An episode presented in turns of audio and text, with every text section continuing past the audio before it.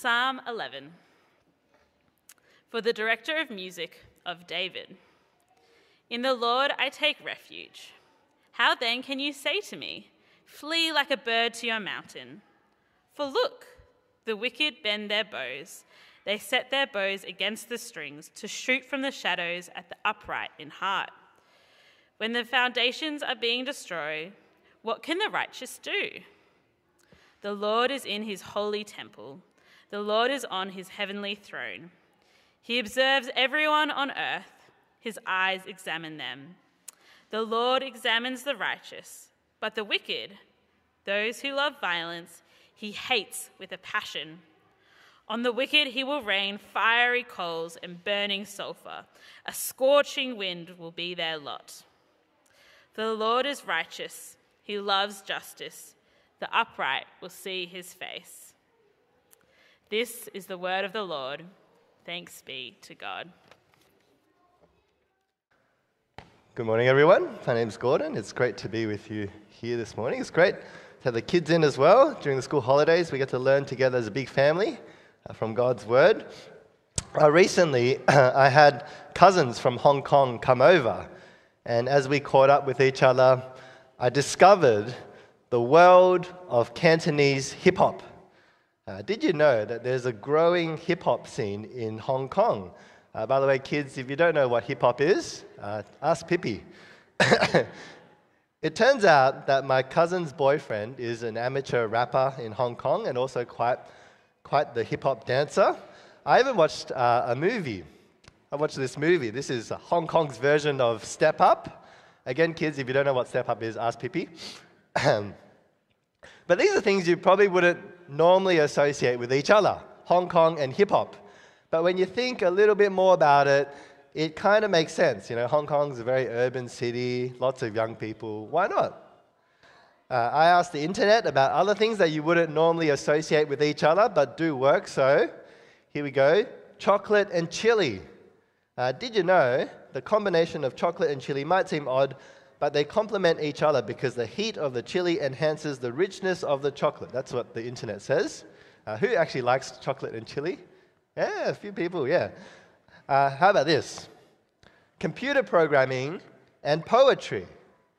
Did you know there's a creative side to programming? Writing elegant, efficient code can be akin to crafting poetry. Who would have thought? I think the psalm for this morning, Psalm 11, could fit into this category of things you wouldn't associate with each other. Uh, there's the opening, verse 1. In the Lord I take refuge, David says. This psalm begins with this picture of refuge, of safety. But if you look at how the psalm ends, particularly verse 6, we get a very different picture, don't we? Fiery coals, burning sulfur, a scorching wind sounds like lyrics from a heavy metal song. How do these two images go together? And how are they part of the same psalm? Uh, brothers and sisters, this is God's word for us this morning, and so we have to work a bit harder to seek God's understanding.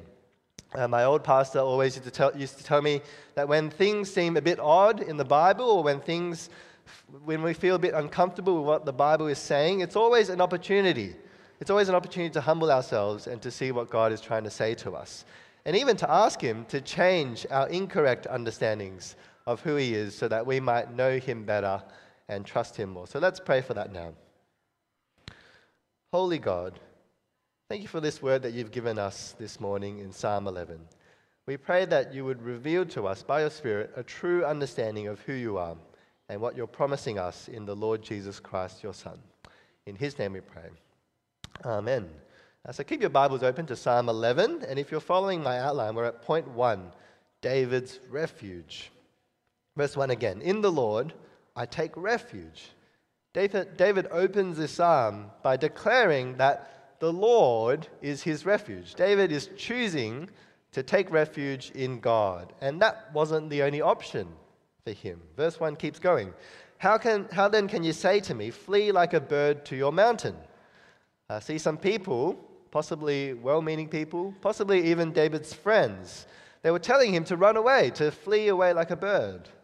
But why? You know, why were they telling him to run away? What was happening? We get some clues in verse 2. Uh, For look, the wicked bend their bows, they set their arrows against the strings to shoot from the shadows at the upright in heart. Uh, big kids, if you know from school, this is a metaphor. Uh, wicked people, they're hunting David down. They're chasing him around the country like an, like an archer, hunting, trying to shoot at this bird. And verse 3, this is what they say. When the foundations are being destroyed, what can the righteous do? What are you going to do, David? They laugh. What are you going to do when we take away your foundations in life, when we take away and destroy the things in life that keep you standing? Uh, I think this is quite an interesting word. Sorry, there, verse 3. Foundations. I wonder what you'd say your foundations are. See, David here is most likely recounting the time when he was running away from King Saul. And you can read about this in the book of 1 Samuel. But imagine you're David. Uh, you've become so successful at what you do, uh, so popular amongst the people. Everything you do, everything you set out to achieve, turns into gold. Uh, you win battles, you grow the country, Israel is thriving because of you. People are following you, people love you. But overnight, you go from Israel's favorite son to an overnight to, to an outlawed criminal. Overnight. And now you're on the run. And it's actually not your fault. It's just because the king hates you and he's jealous of you. It's not your fault. And so the king, he's chasing you around the whole country with his, his federal police, his royal military, they're chasing you around. All your foundations in life gone. Your family, you probably won't see them again. Your career, gone. Your most loyal friend, Jonathan, you can't contact him because his dad is the one trying to kill you. So who do you turn to?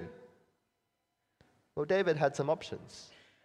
You know, his friends were telling him to flee to his mountain. Maybe this was some military fortress they were referring to. David was a mighty military commander. You know, he, he could turn to that. But no, David chooses instead to take refuge in the Lord. See, some people choose to treat God like he's your wingman. Um, kids, if you don't know what a wingman is, again, ask Pippi. See, some people treat God like he's their assistant. You know, you're the pilot, God's the wingman. God helps you achieve what you want. You want to get that girl or guy, you want to get that house or promotion. Well, God is your wingman and he's going to help you. He can help you out. Some people treat God like he's their vending machine. Uh, you chuck some money in, say some prayers, and he'll give you what you want. But you see how big and how different God is for David. David sees God like a refugee family fleeing a war torn country, sees their new home where they're welcomed, where they're loved, where they're safe and secure and valued and honored, where their dignity is given back to them, where they're set up for a new life. God is his refuge. But what about God makes David say this? What about God makes David choose to take refuge in him?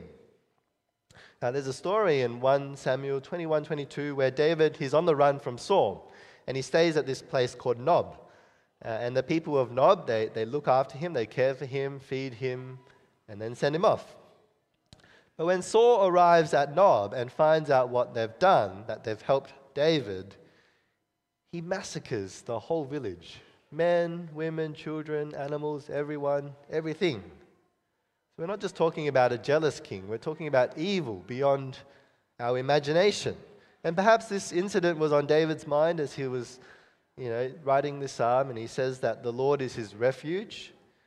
Uh, because the next section of the psalm, and this is point two in my, in my outline, uh, David gives us this grand picture of God in the highest place. Look at verse 4. David says, The Lord is in his holy temple, the Lord is on his heavenly throne. For David, he sees God in the highest place, his heavenly palace, reigning on the throne, king over not just Israel, but the whole world. And God sees, look at verse, how verses 4 and 5 continue. Uh, he observes, God observes everyone on earth. His eyes examine them. The Lord examines the righteous, but the wicked, those who love violence, he hates with a passion. God sees everything. No wicked action escapes him. God sees everyone, both the righteous and the wicked. And perhaps David is finding refuge in God's justice here, that God sees, that God will punish Saul for what he did. God saw. He, he, he could see what Saul did. God sees both the righteous and the wicked. But not just that, God determines who is righteous and who's wicked. Evil and uh, good and evil are determined by God, not by us. Uh, this word righteous, Pippi explained it before this. This word righteous, it actually appears four times in this very short psalm. Four times in seven verses. Uh, because the word that's translated justice at the end in verse 7, it's actually the same root word that's translated as righteous. So this is a very important word for this psalm, righteous. And as Pippi explained, I think the best way to explain righteous and what it means is that it's good in God's eyes. God says that you're good. To be righteous is to be someone that God says is good. God says you're good. You're morally acceptable to Him. You're righteous. That's what it means. And it's important that it's God who says. We don't decide. God decides. God is the judge. He decides what good and evil is in His eyes. And so if you're righteous, then that's because He says that you're good, that you're morally acceptable to Him. Now, there's another word that's, that begins with R that is pretty important to our psalm too. And I wonder if you remember. It's the word that we talked about in verse 1 refuge. Go back. Righteous and refuge. These two words, righteous and refuge, they're very important to this psalm. But if you think about it, they don't quite go together. See, how does God being righteous, verse 7, or God loving righteousness, God a God of righteousness, how can that go with God also being a refuge? How can a righteous God be a refuge? Or as C.S. Lewis famously puts it in his Narnia books, would you feel safe around a lion? See, in our eyes, we think we're okay. Morally speaking, we're decent people. We're not perfect, but no one is, right? You know, at least we're not like Saul, who massacred all those people. We're decent people, living, you know, trying to contribute to society, trying to live, live peacefully with each other. Morally speaking, we should be acceptable to God. Except Remember that the word righteous means that God decides. God says whether you're good. He decides, not us. And look at verse 7 again. The Lord is righteous. So, if righteous is the standard for God's morality, if righteous is used to describe God Himself, do you think it could be used to describe you? Do you think righteous could be used to describe you and your moral actions? And the stakes are pretty high, aren't they? Uh, listen to verse 6. This is arguably the most uncomfortable verse in this psalm. On the wicked, he will rain fiery coals and burning sulfur. A scorching wind will be their lot. There seems to only be two categories to God you're either righteous or you're wicked. And verse 6 is a promise to those whom God says are wicked. It's a promise for destruction. What do you do when you come to a Bible verse like this? I think one temptation that we have is to play it down. You know, it's not exactly like that, the fire and the brimstone. It's just a metaphor, right? It's not exactly like that. But the thing is, this picture of coals and sulfur burning down, God's actually already done that before. Do you remember Sodom? Sodom and Gomorrah. Do you remember how those cities were destroyed? See, this is a warning for us, verse 6. It's an uncomfortable warning, but it's a necessary one, and I would argue even a loving one. Because do you remember what Abraham did in Genesis 18 when God told him he was going to destroy Sodom? He was pleading to God, wasn't he? He says, God, if there are 50 righteous people, if there are 50 righteous people in Sodom, you won't destroy it, will you? And God says, No, I won't destroy Sodom if I find 50 righteous people. And remember, Abraham keeps cutting the number down. You know, 40 righteous people, 10, 5.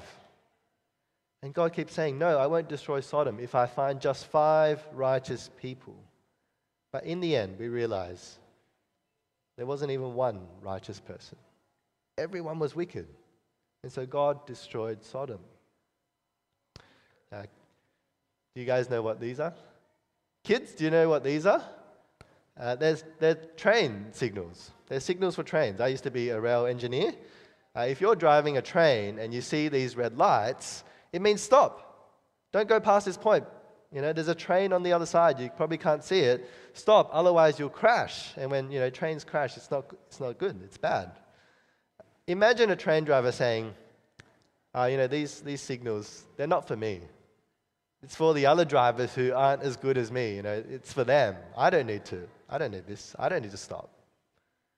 Would you want to be in that driver's train?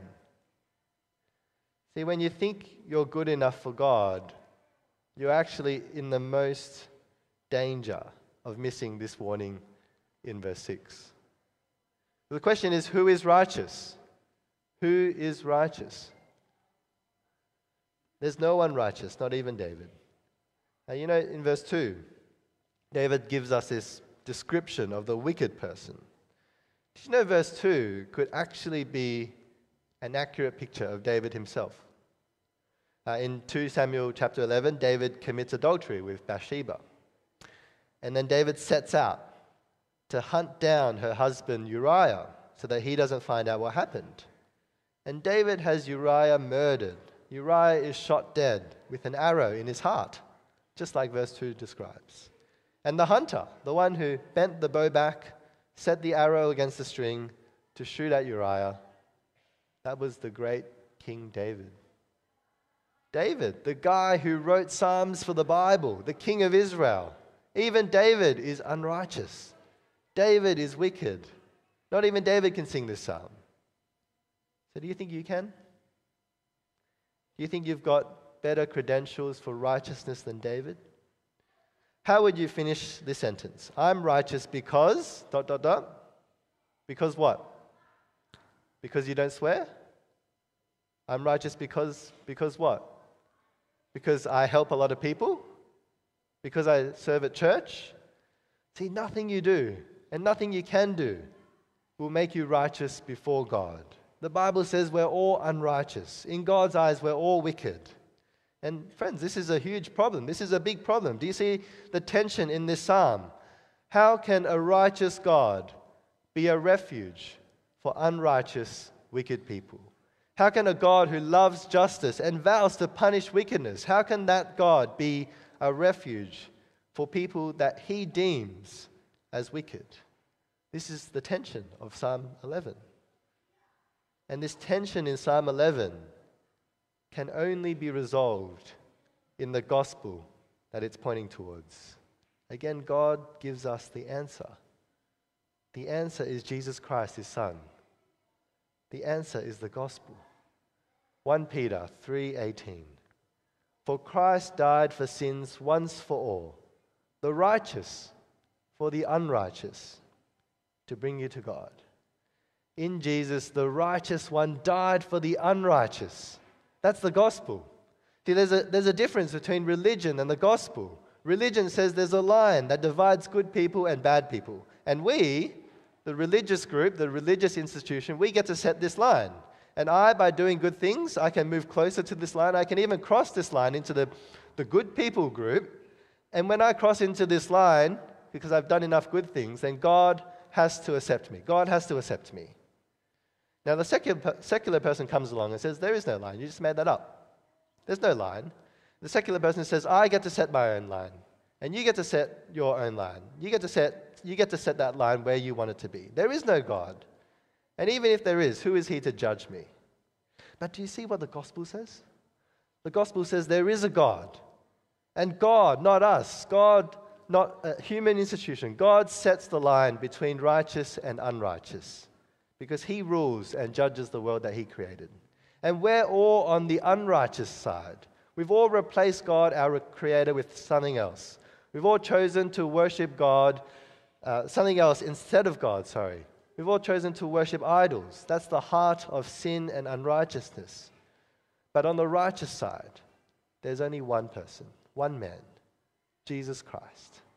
And this righteous man died, he chose to die for the unrighteous, so that the unrighteous can come to God, so that the unrighteous can find refuge in the righteous God. See, in Christ, this tension of righteous and refuge in Psalm 11, it's resolved. Christ is our righteousness and our refuge. When you repent and turn to Jesus and accept his death on the cross for you, his spirit makes you one with him by faith, so that Christ takes your sin and guilt and shame and unrighteousness, as Pippi demonstrated before. And Christ clothes you, He covers you with His righteousness. So that when God sees you, He sees Christ. He sees Christ and His righteousness. And God says, You're good. You're good because of my Son. See, if you believe the gospel, you can say, I'm righteous because Christ died for me. I deserve God's judgment, but I'm righteous. I'm good in His eyes. I'm good in God's eyes, not because of anything I've done, but only because Christ died for me. Uh, we've been reminded of the bushfires coming up, potentially, right? You know what they say, right? If you're ever caught out in the bush, there's a fire coming, you can't get out. They say, fall on the ground that's already been burnt. You know, that's the safest place. That's the refuge from the fire because fire can't burn what has already been burnt. In the same way, since Christ has taken the punishment for our sin, God won't punish us on the final day because Christ has taken our punishment. It would make God unjust to punish sins twice. See, the only refuge from God's judgment is Christ.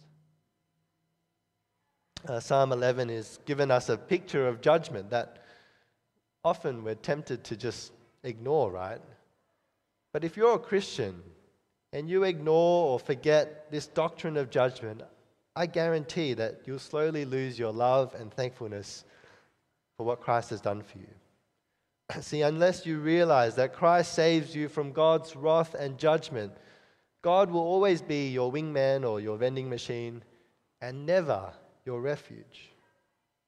Unless you realize where, what Jesus saves you from, unless you realize what he saves you from, you will never truly appreciate the gospel. Now, Psalm 11 finishes with this black and white picture of the future, the eternal future.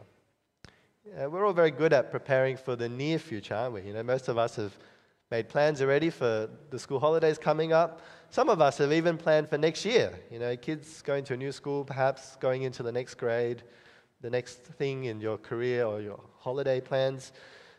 But if you've never yet prepared for your eternal future, if you haven't yet worked out where you stand before God, can I please urge you to, to do that? Please do that.